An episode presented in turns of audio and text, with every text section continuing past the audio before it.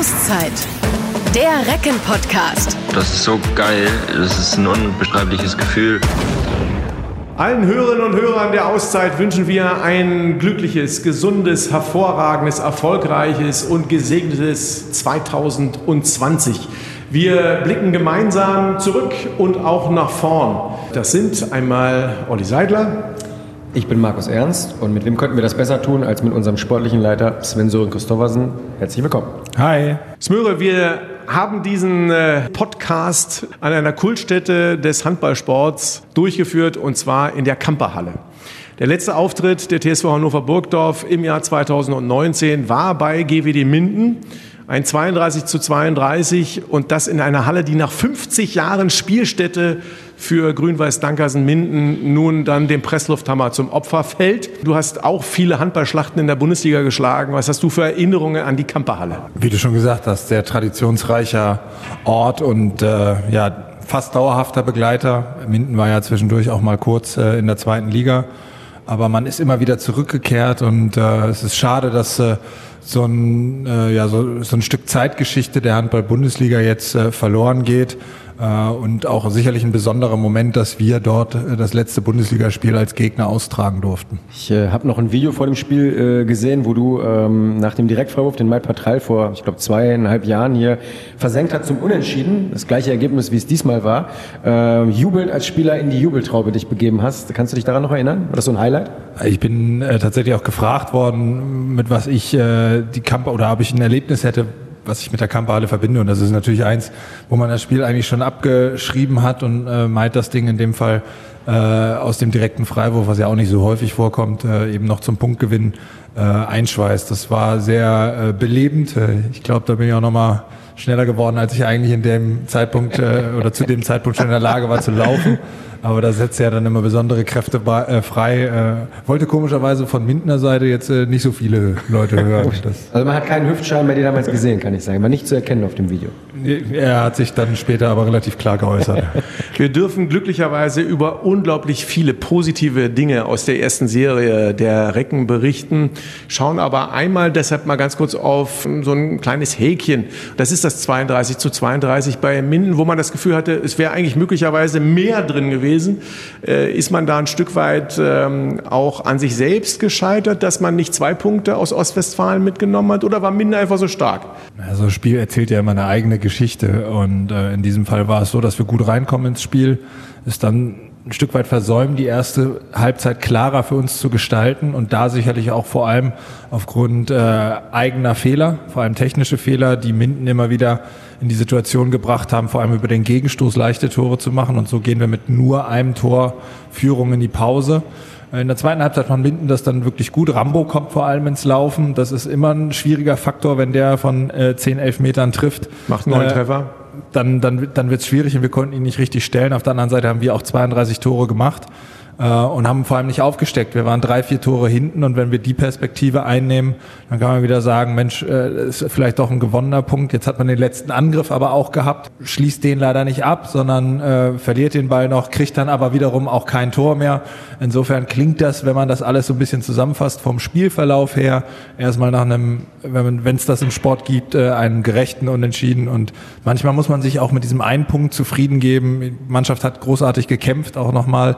Man hat ihnen die Müdigkeit angemerkt, aber äh, den, den Kampfeswillen eben auch. Und das ist, glaube ich, entscheidend, dass sie sich auch in so einem Moment nochmal strecken und zumindest ein Punkt dabei dann äh, auch noch mit nach Hannover geht. Ich fand die Überschrift, die Kamperhalle hat in ihrem letzten Auftritt keinen Verlierer erlebt, äh, eigentlich ganz passend, weil sowohl beide Mannschaften sehr, sehr gut gekämpft haben, als auch die Halle mit nochmal knapp 4000 Leuten hier ja, zum Glück nicht explodiert ist, auch es keine Brandschutzthematik äh, gab. Ähm, nichtsdestotrotz gibt's ja immer am letzten Spieltag immer, vielleicht ordnest du das nochmal für uns und die Hörer auch ein, äh, so kuriose Ergebnisse. War diesmal gar nicht mal so der Fall. Vielleicht, dass Baling zu Hause gegen äh, Leipzig gewinnt oder die Eulen Ludwigshafen zu Hause gegen Göpping. Vielleicht kleinere Überraschungen aufgrund der bisherigen Ergebnisse, aber auch keine große definitiv. Ähm, warum ist das am letzten Spieltag vor der Winterpause immer so kurios? Na, die Gefahr ist halt immer, dass man sich im Kopf schon mal äh, mit den nächsten Tagen beschäftigt beschäftigt. Äh, erstmal hat man eine lange Strecke hinter sich gebracht, speziell der Dezember nur aus unserer Sicht mit acht Spielen war sehr intensiv nochmal und das geht vielen anderen Mannschaften auch so. Dann werfen sicherlich schon die Großereignisse des Januars immer ein Stück weit ihre Schatten voraus.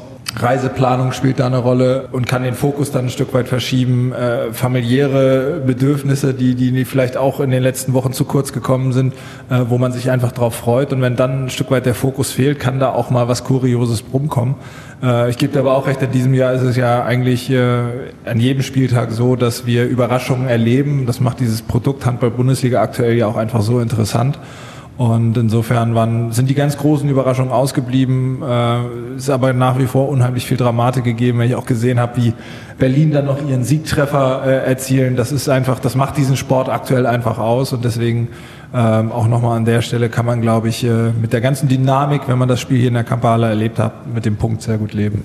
In der ganzen Entwicklung, woran liegt es im Endeffekt, dass auch Ludwigshafen ein Spitzenteam schlagen kann, dass auch die Großen mitunter gegen Mannschaften aus dem Mittelfeld straucheln? Woher kommt das, dass in dieser Saison eben diese Spannung so hoch ist? Ja, das ist, äh, ich glaube, es wird insgesamt professioneller gearbeitet im Handball. Ähm, wenn ich mir zum Beispiel Ludwigshafen, wo wir uns ja auch äh, schwer getan haben und äh, den Sieg dann erst in, in, in der Schlussphase auch äh, eingetütet haben, die machen das einfach sehr, sehr clever. Die, die, die, die versuchen nicht auf dem Level, wie man vielleicht selber den Handball spielt, mitzuspielen, sondern sie versuchen dir das zu nehmen, was gut, was dich gut macht und äh, können natürlich gerade in diesen kleinen äh, Hallen mit äh, dieser frenetisch aufkommenden Stimmung äh, vielleicht das ein oder andere auch äh, mehr unerlaubt anbringen, als es vielleicht auswärts der Fall ist. Deswegen punkten diese Mannschaften traditionell ja auch sehr, sehr viel zu Hause.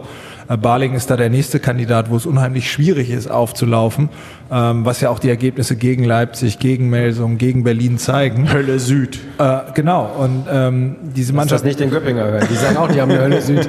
Und insofern ist es einfach sehr, sehr schwer. Und diese Mannschaften machen das auch einfach sehr, sehr clever, ähm, einfach ein, die, die eigenen Stärken zu nehmen und äh, kämpfen aufopferungsvoll. Und äh, da muss man auch feststellen, dass das äh, ja einfach ein Stück weit mehr zusammengerutscht ist. Und dann, das betrifft uns nicht, aber es betrifft andere Mannschaften, die natürlich auch noch einen ganz anderen Spielplan haben, die einfach mehr Spiele haben, teilweise auf der Durchreise, äh, Donnerstags ein Spiel haben und von da schon direkt weiterreisen äh, zum, zum Europapokal-Auswärtsspiel. Ähm, und da jedes Mal alle drei, vier Tage hundertprozentig wach sein, wenn der Gegner voll fokussiert ist, das ist eine große Herausforderung und äh, ja, macht die Liga aktuell interessant. Du siehst ja viele Spiele, ähm, auch jetzt dann äh, als Experte im Januar äh, bei der Europameisterschaft für das äh, ZDF, dürfen wir an der Stelle, glaube ich, sagen, diese kleine Werbung soll erlaubt sein. Würdest du sagen, es ist aktuell immer noch die beste Liga der Welt oder ist es mehr die spannendste Liga der Welt? Bin jetzt gar nicht so sehr in der Breite der anderen Ligen äh, vertraut, was die Ergebnisse angehen, äh, aber spannendste würde ich jetzt spontan sofort unterschreiben. Und ähm, ich glaube, wir haben immer schon die, diese Diskussion, äh, es äh, kann ja nicht die Argumentation sein, weil vielleicht jetzt aus der deutschen Liga aktuell äh, Mannschaften in den letzten drei Jahren, wenn ich mich nicht irre, äh, keine Mannschaft beim Final Four ja. in Köln der ja. Champions League vertreten war, dass das jetzt das Kriterium ist, ob diese Liga gut ist oder nicht. In der Breite suchte die Handball-Bundesliga seinesgleichen. Ähm, ich glaube, nach den ersten vier, fünf Mannschaften einer jeden Nation sind wir da einfach äh, anders vom Niveau her aufgestellt, aber es ist halt auch eine andere Intensität. Und das ist, glaube ich, einer der Hauptgründe, warum wir dann eben im späten Teil der Saison ja an den Punkt kommen, wo dann vielleicht diese Mannschaften auch ein Stück weit überbelastet sind, weil Nehmen wir mal das Beispiel Spanien. Barcelona ist da unangefochten. Also wenn die nicht ja. spanischer Pokalsieger und Meister werden, dann ist irgendwas verkehrt. Und ähm, andere Ligen, die holen sicherlich auf. Wenn ich jetzt an Polen denke, mit Kielce und Plotzk und äh, wie sie alle heißen, oder auch an, äh, an Ungarn mit Cegit und mit Veszprem, äh, Tatabanya, die dann da auch äh, im äh, EF Cup äh, vertreten sind äh, dann sind das sicherlich Ligen, aber da hört es nach den drei, vier Mannschaften auf. Äh, Frankreich ist sicherlich in der Breite noch eher die Liga, die da am ehesten mit der deutschen aktuell mithalten kann.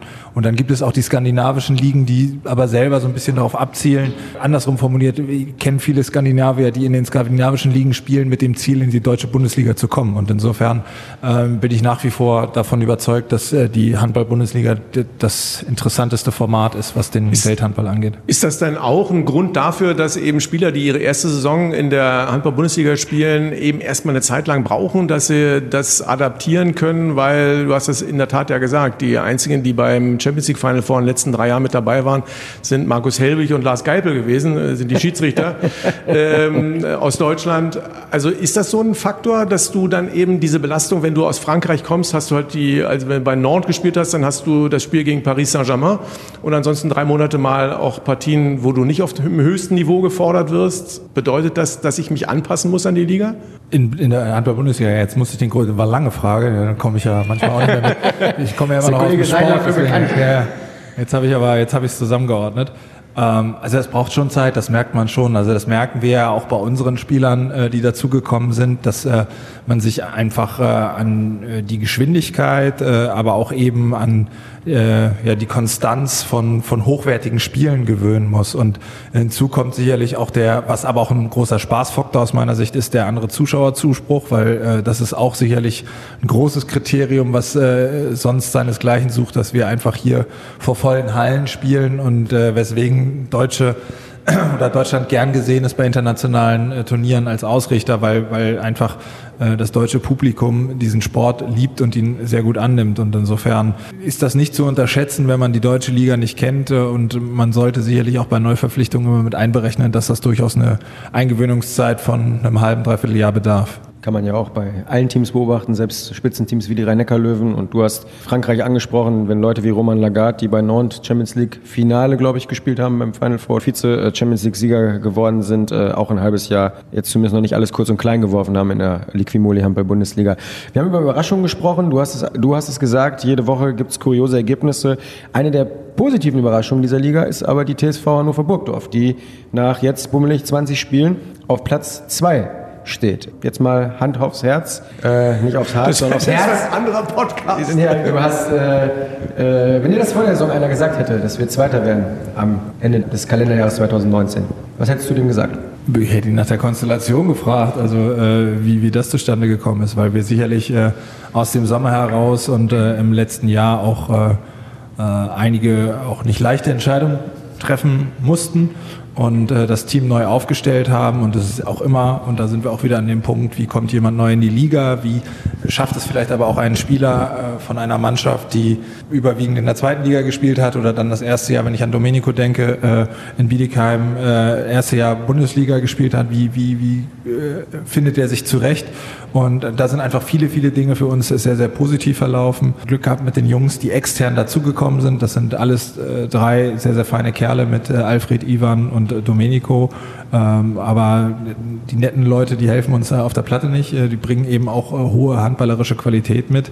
Zusätzlich ähm, sind die Jungs aus dem eigenen Nachwuchs, die wir dazugenommen haben, sehr, sehr wissbegierig, sehr, sehr fleißig und haben auch ihren Anteil äh, schon an dem einen oder anderen Sieg gehabt, supporten das ganze Thema aber auch und daraus hat sich eine Eigendynamik entwickelt, die man jede Woche auch im Training beobachten kann. Es wird unheimlich viel extra auch gearbeitet in Abstimmung mit den Trainern. Das heißt, die Trainingsarbeit ist gemeinschaftlich abgeschlossen und es gibt immer noch wieder Gruppen, die sich zusammenfinden, unter Anleitung von Carlos und Ika eben auch an Wurfvarianten zu arbeiten, an einem Scheidungsverhalten zu arbeiten und da einfach auch die Schwächen, die man vielleicht noch hat, auszumerzen und sich weiterzuentwickeln. Und wenn da so eine gemeinschaftliche Aktion draus wird, ähm, dann macht das natürlich Spaß. Zusätzlich beflügelt einen dann natürlich äh, aber auch der sportliche Erfolg. Also wir haben aus meiner Sicht so ein Schlüsselspiel gehabt in Göppingen, wo wir nach dem Auftakt gegen Minden zu Hause, den wir gewinnen konnten, in einer personell angespannten Situation nach Göppingen gefahren sind und das einfach als Team gelöst haben. Und jeder gemerkt hat, äh, okay, wenn wir alle an einem Strang ziehen und das ist das, was wir von den Jungs erwarten können, dass sie sich hundertprozentig einsetzen für, für das Gesamtergebnis, äh, dann können sie was bewegen. Und äh, der Rest ist jetzt so ein bisschen schon die Geschichte der ersten 20 Spiele. Wir haben äh, auch immer wieder schwierige Situationen gemeistert, äh, haben uns auch von leichten Rückschlägen nicht niederstrecken lassen. Äh, wenn ich an die Spiele ähm, Kiel und Leipzig in, in, in der Reihenfolge denke, wo ihr dann gesagt habt, naja gut, jetzt sind sie auf dem Boden der Tatsachen angekommen und dann liefern die Jungs trotzdem wieder einen phänomenalen Dezember noch ab mit acht Spielen, die ja auch alles andere als einfach waren und da muss man der Mannschaft auch mal ein Riesenkompliment machen, aber es ist ja nur ein Zwischenfazit, was wir hier ziehen. Wir haben noch äh, 14 Bundesligaspiele. Wir haben noch gar nicht angesprochen, dass wir auch im DAB-Pokal erfolgreich Du musst ja waren. nicht gleich alles beantworten Naja, aber das ist ja mein Frage. Job. Ne? Das ist ja, du stellst Ja, lange Fragen. Wenn du, wenn du eine lange Frage stellst, darf ich lange antworten. äh, deswegen macht es mir einfach unheimlich viel Freude, äh, die, diese Arbeit und ähm, ja, bin, bin auch wirklich gespannt, was 2020 für uns bereithält. Also das nochmal praktisch dementsprechend äh, zusammengefasst. Äh, Superstart, 14 zu 0 Punkte, überragender Beginn. Dennoch hatte man so das Gefühl, wenn man den Experten, auch mit den Kollegen von Sky gesprochen hat, dann hatte man euch noch nicht so richtig auf der Rechnung zu dem Zeitpunkt. Nach dem Remis in Wetzlar und der Niederlage äh, Kiel und Leipzig, da seid ihr auf Platz 5 zurückgerutscht und da hatten einige gesagt, ja, ins zweite Glied, da gehört ihr eigentlich auch so hin. Äh, in dem Bereich haben wir euch verortet. Da habt ihr euch wieder aufgerappelt. Das heißt, habt ihr auch so ein Stück weit ein Siegergen mittlerweile entwickelt? Ja, ich würde das eher als Momentum beschreiben und Selbstvertrauen, weil man einfach gesehen hat, dass die Jungs eben auch die richtigen Reaktionen gezeigt haben, weil in Kiel waren wir einfach nicht bereit und man muss auch dazu sagen, dass die Kieler einen herausragenden Tag an dem Tag einfach hatten.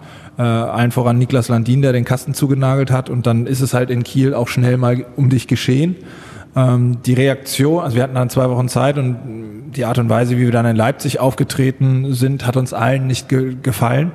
Ähm, und wir haben aber drei Tage später dieses äh, Pokalspiel bei den Löwen gehabt äh, und haben, haben da mächtig am Kabel gezogen Wahnsinn. und äh, insofern äh, da so ein Momentum Change auch gleich wieder hinbekommen. Da, da muss man dieser Mannschaft einfach aktuell ein Kompliment machen, dass sie das sehr, sehr gut machen. Da muss man auch äh, ja, den Trainern ein Riesenkompliment machen. Das ist ja auch eine, eine Frage, wie kriege ich das Team in, in der Kürze der Zeit wieder eingefangen, taktisch als auch äh, was die Moral angeht. Äh, da macht auch Fabi als, äh, als Kapitän, Fabian Böhm, einen super Job.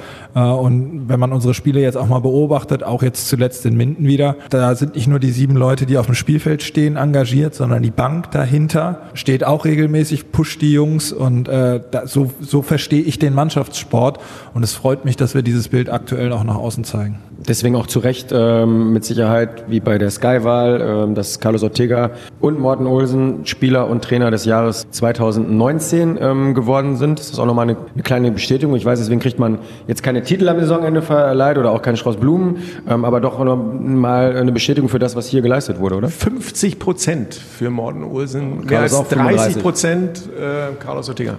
Gegen Mike Machulla, Alfred Gislason. Bam! Ja, also wenn man die beiden mal Morten spielt, glaube ich, nochmal, und der hat ja schon die eine oder andere herausragende Saison in Hannover gespielt, nochmal setzt da nochmal einen drauf. Was, glaube ich, so ein bisschen neu noch ist, ist halt auch diese Emotionalität, mit der er auf dem Spielfeld agiert. Ihm gelingt jetzt auch nicht immer alles, aber er hängt sich einfach auch voll rein. Ich kann mich an eine Szene in der Vorbereitung erinnern und äh, wenn die Spieler das jetzt hören, werden sie sich auch dran erinnern. Ähm, das äh, war sehr, sehr amüsant, wo ein Ball geblockt wurde und so ins Halbfeld zurücktändelte.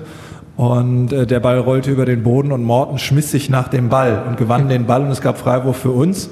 Und unsere Bank stand applaudierend an der Seite und grinsen und Morten äh, hat sich in Richtung Bank verbeugt, wo, wo man einfach auch gesehen hat, dass da irgendwie die Chemie einfach stimmt und da was und der Einsatz eben aber auch äh, und äh, man den Humor aber auch nicht zu kurz kommen lässt und das ist so eine Szene, äh, habe ich lange nicht dran gedacht, aber wenn ich jetzt so, muss ich selber schmunzeln. Das war einfach sehr, sehr amüsant. Im nächsten Spiel hat er, glaube ich, einen Gegenstoß verhindert. Also alles Sachen, die mit einem kleinen Augenzwinkern nicht so häufig in Mortens Karriere vorgekommen sind. Zumindest als Mitspieler nicht so aktiv wahrgenommen hast. So, ähm, und deswegen freut es mich einfach umso mehr. Zusätzlich gibt er den, äh, steht er auch äh, mit Rat und Tat zur Seite, was, die Youngster angeht. Und das ist einfach äh, super, dass er auch versucht, ja, den Nachwuchs quasi so ranzubringen, dass er dann zum Ende der Saison den Staffelstab auch übergeben kann. Wir halten fest, es gibt eine riesige Euphorie, eine Handball-Euphorie in und um Hannover. Ähm, wie oft wirst du da privat mittlerweile angesprochen, wenn du Brötchen holst oder zum Friseur gehst? Kommt das häufiger vor? Merkt man das? Ich würde schon sagen, ja, weil ähm, le letztendlich ist ja auch der Zuschauerzuspruch, äh, den, den wir aktuell erfahren, so wie nie zuvor. 9800 gegen Stuttgart in der TUI Arena. muss man natürlich dazu sagen, dass das auch das beliebte Weihnachtsspiel ist, was, was immer sehr, sehr gut frequentiert ist. Äh, was mich 8600 gegen Erlangen. so, und das wäre jetzt eher so die Woche davor, ähm, wo man dann einfach sagt, auf dem 19.12. Äh, sind auch über 8000 Leute da und es sind auch äh, bis auf das Flensburg-Spiel alle anderen Spiele in der TUI Arena über 8000 äh, gewesen und insofern einfach eine, eine tolle Kulisse, vor der es einfach auch unheimlich viel Spaß macht zu spielen. Und dementsprechend wird das natürlich auch mehr wahrgenommen. An einer Hand kannst du die Titelseiten nicht mehr zählen, die wir dieses Jahr äh, in der hannoverschen Presse, Printpresse äh, auch hatten. Und insofern macht es einfach Spaß und sorgt natürlich auch für Aufmerksamkeit, weil die Ergebnisse bleiben auch da äh, ja nicht im Verborgenen. Wenn man äh, so durch die Statistik Seiten sich wühlt, findet man ja viel Weltraumschrott und Dinge, die äh, nicht so wirklich interessant sind. Aber eine Statistik ist mir doch so ein bisschen entgegengesprungen, und zwar, äh, dass es keine Mannschaft gibt, die auch nur annähernd so viele Feldtore wie ihr erzielt habt. Insbesondere aus der Nahwurfzone 30 Treffer mehr erzielt als äh, der nächste Verfolger. Also Flensburg oder Magdeburg oder Berlin, die haben alle einen deutlichen Abstand zu ähm, der, der TSV Hannover Burgdorf. Wie äh, ist das so, zu erklären? das gerade nach, glaube ich, erstmal, das auch stimmt. Selber überrascht. Ne? Grundsätzlich äh, kann ich mir gut vorstellen, dass wir nicht nur äh, fleißig Punkte gesammelt haben. Speziell am Anfang der Saison äh, war ja nicht nur die Art und Weise, wie die Mannschaft aufgetreten ist, sondern auch die Deutlichkeit der Siege ein Faktor, äh, der, der, der wichtig war, weil ähm, wir, glaube ich, nach sechs Spielen schon über 30 Tore im Plus waren ähm, was ja auch nicht ganz normal ist. Ähm, waren jetzt aber auch viele knappe Partien inzwischen dabei, als dass wir uns, glaube ich, äh, ja, da in dem Bereich ein bisschen drüber äh, stabilisiert haben. Plus 49, ja, du, nicht irre. Du bist nämlich äh, richtig gut informiert im Gegensatz zu mir und ich habe es jetzt auch gespickt. Äh, insofern, ja, ist das, ist das auch wichtig, weil wir in der Vergangenheit auch selbst wenn wir äh, eine gute Punkteausbeute hatten, äh, nie so das richtig gute Torverhältnis hatten. Und ich glaube an die erste Saison, wo die Recken Sechster geworden sind, 2012, 2013, da warst du noch gar nicht äh, bei uns im Team, äh, hatten wir am Ende der Saison ein Torverhältnis von, ich glaube, minus fünf oder so. ja, aber gerade eben, das sind ja nicht, die, sind ja nicht die Shooter irgendwie, die aus der Distanz dann hochsteigen, 19 Meter und dann dementsprechend äh, die Dinger da reinzimmern, sondern es ist vor allen Dingen halt dieser Bereich sieben, acht Meter. Ja, wir haben ja also unserem Spielsystem auch geschuldet natürlich äh, viel Spiel über die Kreisläufer. Wir haben auch zwei kampfstarke Spieler, ähm, die sich einfach da durchsetzen in diese Bereiche. Haben natürlich auch jetzt äh, vor allem in der ersten Saisonphase mit Timo jemanden gehabt, der einen Hoch hatte und da natürlich viel in der Nahwurfzone scoren konnte. Über den Gegenstoß das ein oder andere Tor gemacht und dann kann ich mir schon vorstellen, dass wir aus der Nahwurfzone eben auch viele Tore gemacht haben. Allgemein ist ja der Bundesliga, auch wenn wir gerade gegen Christopher Rambo gespielt haben und das ja schon noch eine Qualität ist, was der von hinten da leistet äh, und insofern gut anzusehen. Der Trend geht ja aber mehr dahin, dass man vielleicht die Chance noch etwas klarer herausspielt und speziell, wenn man äh, dann auch so zwei Kreisläufer wie Evgeny Pevnov und Ilya Brozovic im Kader weiß, versucht man natürlich auch im 2 gegen 2 viele Lösungen zu finden. Und äh, deswegen erklärt sich das, glaube ich, dass wir jetzt nicht ganz so viele Würfe von hinten nehmen, sondern aus der Nahwurfzone eben mehr zum Abschluss kommen. Aber man muss ja auch sagen, zur Wahrheit gehört auch, dass äh, Carlos Ortega und Ica Romero ja auch viel im Sommer äh, an Veränderungen gearbeitet haben. Es gab viel Neues, was dazugekommen ist. Ihr seid schneller geworden, ihr habt ein besseres Umschaltspiel, ihr agiert deutlich mehr mit Kreuzbewegungen, auch im Rückraum, seid variabel geworden. Du bist auf jeder Pressekonferenz nach dem Spiel immer dabei und häufig bekommt man ja auch vom Gästetrainer dann das Lob, dass Hannover oder direkt eine unglaublich variable Mannschaft ist, die eben schwer auszurechnen, auszurechnen ist. Ähm, wie wichtig war das, also mal diese Umstellung? Es ist schon wichtig, dass man immer wieder schaut, äh, in welchen Teilbereichen man schon sehr gut aufgestellt ist. Aber auch selbst wenn man das feststellt, muss man immer gucken, was kann der nächste Schritt sein, wie kann man sich weiterentwickeln, welche Dinge kann man, kann man adaptieren, Augen und Ohren aufhalten, was bei anderen Mannschaften funktioniert, was könnte bei uns auch gucken. Es gibt ja ähm, auch, auch, es wird ja jetzt sehr, sehr viel zum Beispiel diese, so wie wir sie auch spielen, die Überzahl mit zwei Kreisläufern gespielt. Das ist auch so ein gefühlt vor drei, vier Jahren aufgekommen. Davor war das noch gar nicht so häufig der Fall. Da hat man sehr, sehr viel mit Kreuzbewegungen und Verlagern gearbeitet. Das hat die Rückraummitte immer häufig aufgelöst. Genau, und das sind halt immer so Sachen, wenn man sieht, dass die Erfolgsquote da dementsprechend vielleicht bei dem einen oder anderen höher ist, dann muss man auch für sich mal prüfen, ob das nicht äh, interessant sein kann. Wir haben natürlich mit Morten jemanden, der überragend entscheiden kann. Deswegen macht das für uns Sinn. Zusätzlich Maid auch jemand, der in der Entscheidungsfindung sehr, sehr stark ist. Um, um mal zwei zu nennen, aber auch Fabian oder Alfred sind jetzt schon in Erscheinung getreten und durften da auslösen. Dementsprechend gucken wir ja auch immer wieder, wo können wir besser werden. Und da ist Carlos sehr, sehr fleißig und hinterher und äh, gerade auch mit, mit Ika als Sparringspartner, glaube ich, sehr produktiv, was es, äh, das Ideenentwickeln für unser Spiel angeht. Und äh, wenn man dann noch auf die Torhüter-Performance blickt, also in der letzten Saison äh, ist Oberlesiak nicht immer als Entscheider in Spielen auffällig geworden. Ähm, jetzt hat er schon echt ein paar Spiele gehabt, äh, die herausragend gewesen sind. Man hat so ein bisschen das Gefühl, dass auch Domenico Ebner und Oberlesiak sich gegenseitig befruchten, auf eine andere Leistungsebene vielleicht gegenseitig heben. Äh, gegen Stuttgart 25 Paraden. Das hatte zuletzt Dario Quenstedt 2018 mal gegen äh, die TSV Hannover Burgdorf äh, gezeigt. Ansonsten ist es mit 25 Paraden absoluter Saisonbestwert. Wie siehst du die beiden Torhüter? Ja, ist, glaube ich, kein Geheimnis und wir haben ja einen Torhüter hier auch in der Dreierrunde sitzen, dass das eine sehr, sehr wichtige Position ist äh, im Handball, denn äh, eine gute Abwehr äh, kann selten einen schlechten Torhüter ja, kompensieren. Andersrum geht das manchmal schon. Ja, da waren wir letztes Jahr nicht ganz zufrieden, wo auch immer da die Gründe lagen, äh, sei mal dahingestellt. Fakt ist aber auch, dass gerade dieses Gespann gerade sehr gut funktioniert und wir in der glücklichen Situation sind. Äh, und das ist, glaube ich, entscheidend, wenn man zwei Torhüter hat, dass einer von beiden nach Möglichkeit funktioniert. Das wäre ja schon mal wichtig. Und das kriegen sie halt sehr, sehr gut hin. Ich verstehe das auch ein Stück weit immer als Gespann, was dann für eine gewisse Anzahl von Paraden oder für eine Prozentzahl steht. Und ähm, da muss man wirklich sagen, dass man äh, über die Saison hinweg sehr, sehr zufrieden damit ist. Du hast jetzt gerade Urbans Leistung herausgestellt. Klar, vor allem das Spiel jetzt äh, zuletzt gegen Stuttgart war, war wirklich outstanding mit 25 Paraden. Äh, sehr, sehr wichtig. Äh, das Heimspiel davor äh, Einwechslung zur Halbzeit äh, Domenico Ebner. Äh, 50 Prozent, neun wie wir mit, wir mit fünf Toren hinten in der Halbzeit. Also bei den neun muss ich übrigens sagen, die äh, sehe ich unscharf. Da haben wir beide nämlich zusammengestanden, äh, Smyro und ich. Und Offizielle HBL-Statistik. Und haben äh, weit über zehn zusammengezählt. Also das wäre auch, wenn man Ja, auf also 16 wenn- wenn ich Torhüter- Bestwert gewesen. Wenn Sagt ich der Tor- Torhüter Markus Ernst. Wenn ich Torhüter in der HBL wäre, wäre ich manchmal auch ein bisschen schockiert, was dann am Ende in der Statistik steht, aber das nur mal dahingestellt. Wir, wir waren bei unseren Torhütern und da Genau. hat Domenico äh, dem Spiel sowas von einen Stempel aufgedrückt und auch die ganze Halle mitgenommen und das ist doch schön. Und das ist auch für die beiden gut, dass jeder äh, seine Zeit hat zu scheinen und äh, seine Spielzeit bekommt, weil so lässt sich ja äh, auch mal durchaus leichter akzeptieren, wenn man eben mal sich auf der Bank wiederfindet. Und da pushen die beiden sich aktuell äh, auch gegenseitig, gehen da sehr, sehr fair miteinander um, äh, unterstützen sich auch äh, im Training. Und jetzt ist die Situation so, dass wir sportlich sehr, sehr gut dastehen. Das kann natürlich auch immer mal sein, dass man eine Phase kommt, wo es nicht so läuft. Äh, die steht vielleicht dann noch bevor, wie die beiden da zusammenfinden. Aber wenn man erstmal durch so eine Zeit schon gegangen ist, äh, ist man auch, glaube ich, für schlechte Zeiten gewappnet und gefestigt. Wir reden ja nur über gute Zeiten hier und nicht über andere Zeiten wie in Gute manchen, Zeiten, schlechte Zeiten. TV-Sendungen. ähm, jetzt haben wir viel thematisiert, warum wir bisher äh, Zweiter sind, wie gut es läuft. Jetzt wollen wir mal nach vorne schauen. Ähm, jetzt kommt eine Pause. Eine etwas längere, viele Spieler sind nicht da. Carlos Ortega kann dann nur mit einem kleinen Kader arbeiten. Ähm, die meisten oder einige werden wahrscheinlich auch erst kurz vor dem zweiten Saisonhälfte Auftakt gegen Kiel wieder im Team sein. Wie gefährlich ist jetzt diese Pause und wie siehst du überhaupt die letzten 14 Spiele, die noch bevorstehen?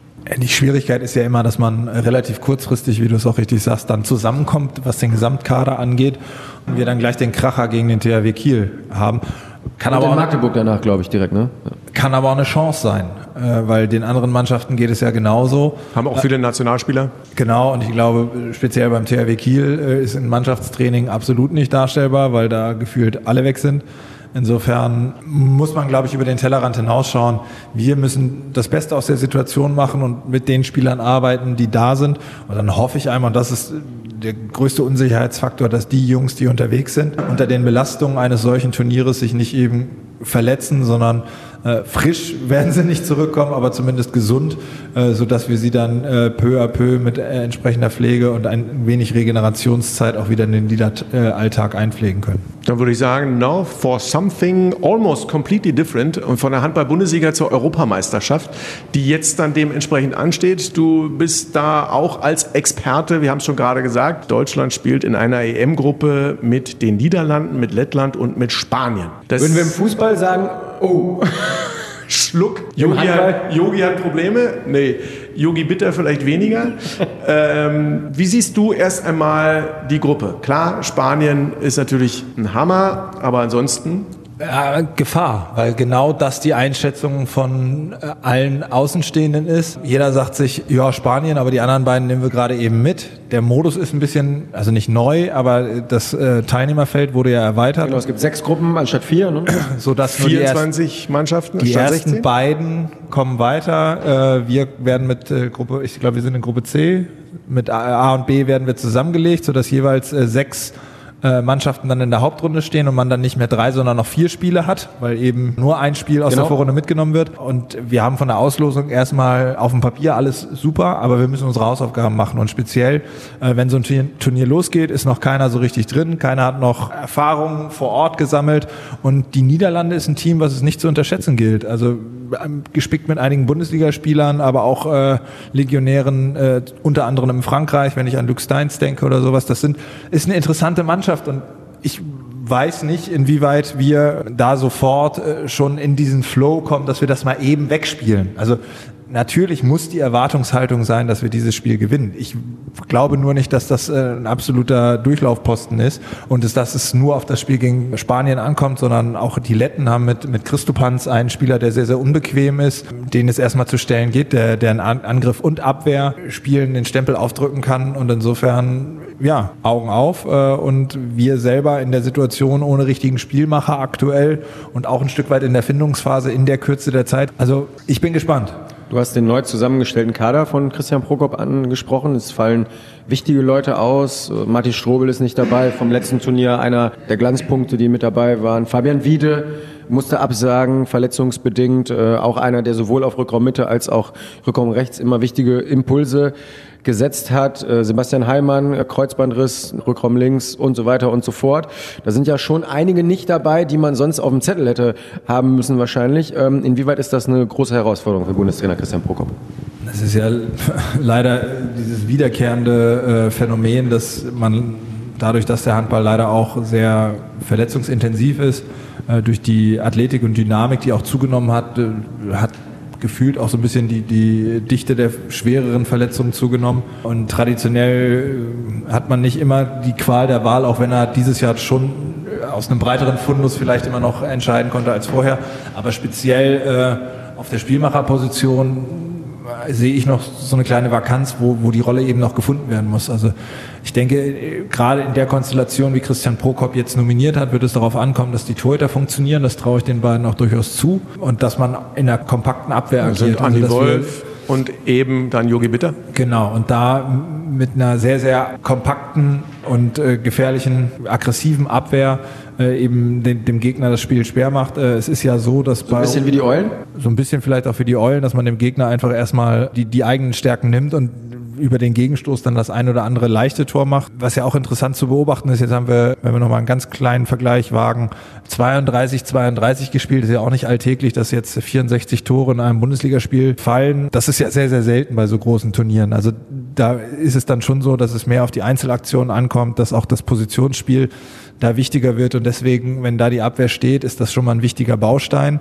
Ähm, wir haben natürlich unheimlich viel individuelle Qualität vorne, allen voran natürlich äh, hoffentlich mit beiden Hannoveraner Jungs, mit äh, Fabian Böhm und mit Timo Kastening, aber auch dann, wenn wir mal gucken, unser ehemaliger Recke Kai Heffner ist dabei, Franz Semper spielt eine super Hinrunde, muss man sagen, Julius Kühn, der an einem guten Tag eine Qualität hat, die kaum zu stellen ist, äh, Marjan Michalczyk äh, ist dabei oder auch nicht, auch ein Philipp Weber war schon Bundesliga-Torschützenkönig. Uwe Gensheimer? Uwe Gensheimer links außen. Ähm, also, und wenn wir jetzt an Kreis gucken, mit Pekler, mit Winczek, äh, mit Golla, äh, mit Kohlbacher, also wir sind ja durchaus mit hoher Qualität äh, gesegnet. Jetzt gilt es, die halt nur in ein funktionierendes äh, Konstrukt äh, einzubinden, dass wir eben erfolgreich äh, in der Kürze der Zeit zusammenfinden.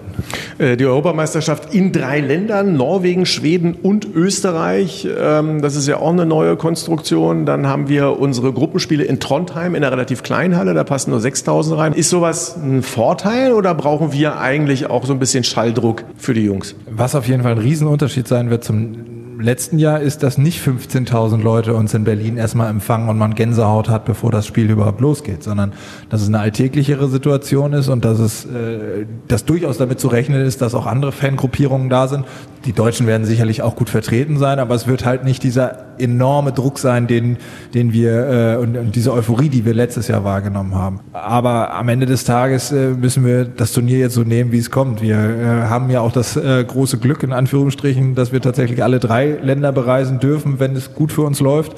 Äh, das heißt, Juhu! ja, äh, Drei Länder. Ich habe schon die Tickets gekauft. und äh, das wird sicherlich spannend und ähm, da verschiedene Einblicke zu bekommen und auch vielleicht kulturell, äh, ich meine Trondheim, Wien, Stockholm, das klingt ja schon erstmal interessant. Und ich sag mal so, wenn wir alle drei äh, Länder bereisen, wie, wie ich schon sagte, ist es ja gar nicht so schlecht gelaufen. Deswegen hoffe ich, äh, in allen drei Ländern im Januar zu Besuch zu sein.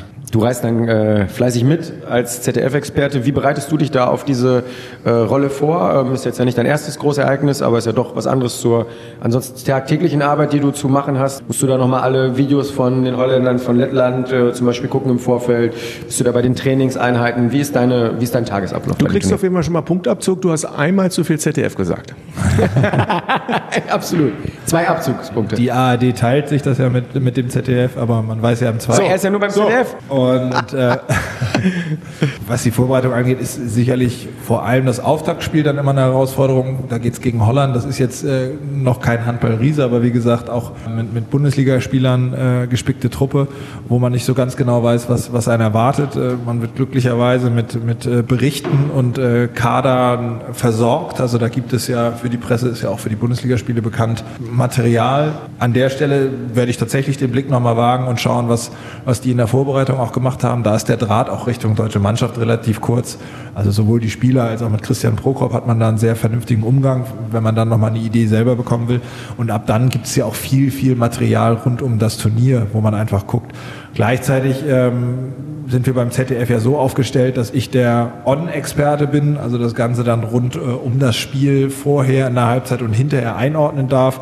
Und Markus Bauer äh, zusätzlich auch dabei ist. Das heißt, wir können uns da auch austauschen. Da kann man natürlich auch verschiedene oder die, die Netzwerke, die man dann aus den verschiedenen Spielergenerationen hat, eben auch anzapfen.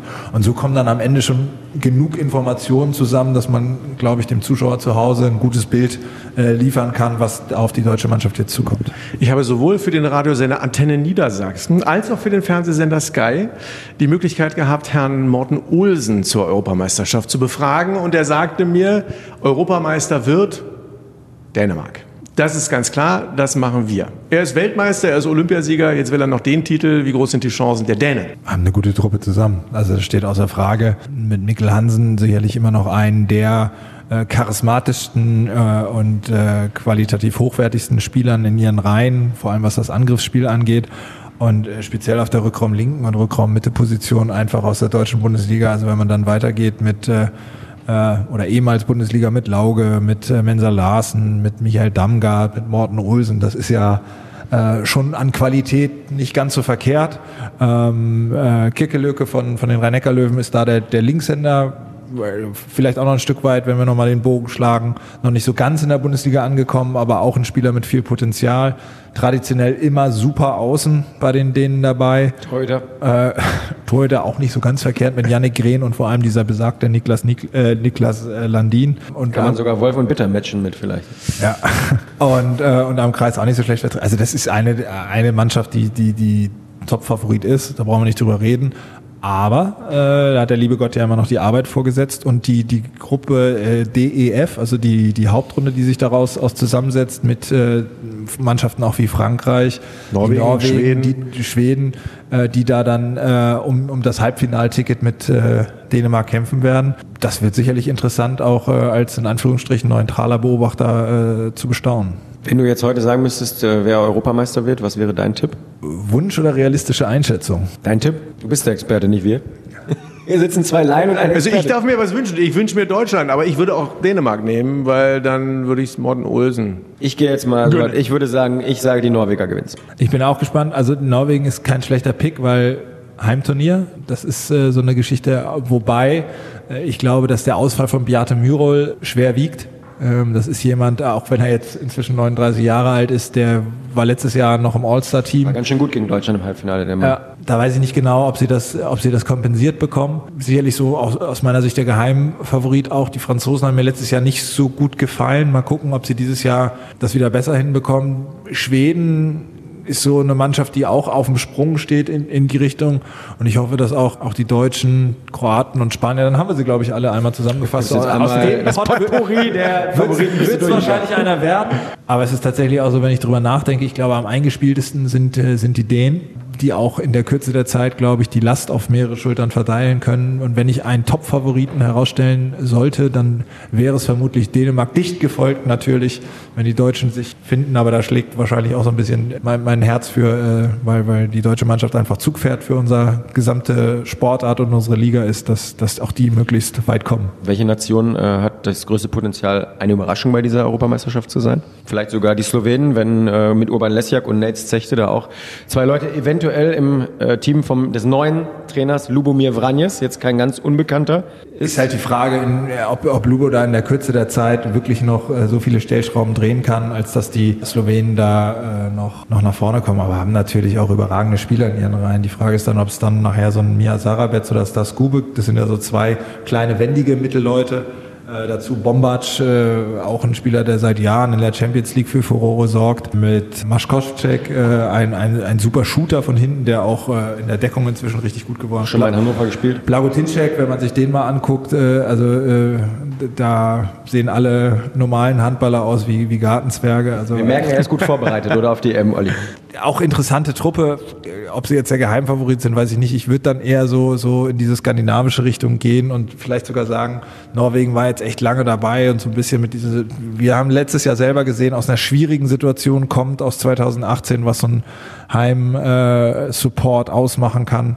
Vielleicht ist es das und die Schweden spielen ja auch zu Hause. Das ist, man darf es ja nicht außer Acht lassen. Ne? Und tatsächlich dem dritten Gastgeber Österreich äh, traue ich die Hauptrunde durchaus zu. Ab dann und äh, jetzt müssen wir aufpassen, weil die ja auf unserer Seite, glaube ich, sind. Die sind in unserem äh, Bracket, ja. Das Halbfinale wird dann doch schwer, weil, weil sie da in der Breite einfach nicht gut genug aufgestellt sind. Voll auf die 12 werden wir dann Ende Januar wieder präsentieren, wenn wir den Podcast 2020 eröffnen vor dem Spiel gegen den THW Kiel. Aber zum Abschluss dieses Podcasts und dieser Auszeit würde ich von euch beiden nochmal gerne wissen, was wünscht ihr euch für das Jahr? Also natürlich neben Gesundheit, Glück und Frieden, die Weltherrschaft, Brot für die Welt etc. Sportlich würde ich mal sagen. Da fange ich doch mal an. Ich wünsche mir viele spannende, tolle und amüsante Podcasts mit dir, Olli. Das wünsche ich mir natürlich auch. Und äh, da muss ich, überlasse dem Experten. Ich, ich, ich freue mich auch noch praktisch auf ein Podcast-Highlight. Also jedenfalls auf einen Live-Podcast während und zum Final Four in Hamburg. Dann auch gerne wieder mit Sven Sören Christoffersen. Ich bin vor Ort. Also ich, ich stehe gern, ich, ich steh gern zur Verfügung. Was wünschst du dir für ich könnte, auch, 2020? ich könnte auch Samstag und Sonntag, äh, also insofern dummes Zeug erzählen, das kann ich am besten. Was wünsche ich mir? Also ich habe ja gerade rausgehört, dass man, und das äh, steht bei mir auch wirklich vordergründig da im Privaten jetzt nicht gefragt, sondern es geht ja um den Handball und, und beruflich. Da wünsche ich mir tatsächlich ein gutes Abschneiden der deutschen Nationalmannschaft. Das ist einfach das Zugpferd für unsere Sportart. Und ich finde, der Handball interessierte Fan, um den geht es hier gar nicht, sondern es geht darum, die Sportart auch dem sportinteressierten Fan äh, zugänglich äh, zu gestalten und nachhaltig eben erfolgreich zu sein und an der Weltspitze anzuschließen. Insofern für den Januar schon mal eine erfolgreiche deutsche Nationalmannschaft. Und dann hoffe ich, dass wir diesen Spirit einfach, den dieses Team äh, bei den Recken entwickelt hat, wieder direkt aufleben lassen, weiter einfach hart an uns arbeiten, denn man sieht ja, dass diese Arbeit auch Früchte trägt und wir aus dieser Ausgangssituation, die ja jetzt nicht ganz verkehrt ist, wirklich auch maximal erfolgreich hervorgehen. Dem ist wenig hinzuzufügen. Vielleicht gibt es ja auch gleich den ersten Titel im Februar beim Wahl zum Mannschaft des Jahres in Niedersachsen, Ball des Sports in Hannover immer. Ich habe auf jeden Fall schon mal mein Kreuzchen gemacht, an der richtigen Stelle. Ich auch und alle Reckenfans sind natürlich auch aufgefordert, ihr Kreuz für die TSV Hannover Burgdorf sowohl bei der Wahl zum Sportler des Jahres Alle Infos auf Antenne Niedersachsen und beim Landessportbund Niedersachsen. und www.die-recken.de könnt ihr aber fleißig voten, sowohl in Hannover als auch für Niedersachsen. Was war wieder ein hervorragender Podcast. Besten Dank für das ausführliche Gespräch, für alle Informationen. Sehr informativ und unterhaltsam. Sven Sören Christoffersen, unser sportlicher Leiter der TSV Hannover Burgdorf. Vielen Dank, dass ich da sein durfte. In diesem Sinne, Recken rocken! Der Recken Handball Podcast. Eine Produktion von Antenne Niedersachsen. In Zusammenarbeit mit der TSV Hannover Burgdorf. Euch hat dieser Podcast gefallen? Dann hört doch auch den Mama Talk, ebenfalls eine Produktion von Antennen Niedersachsen.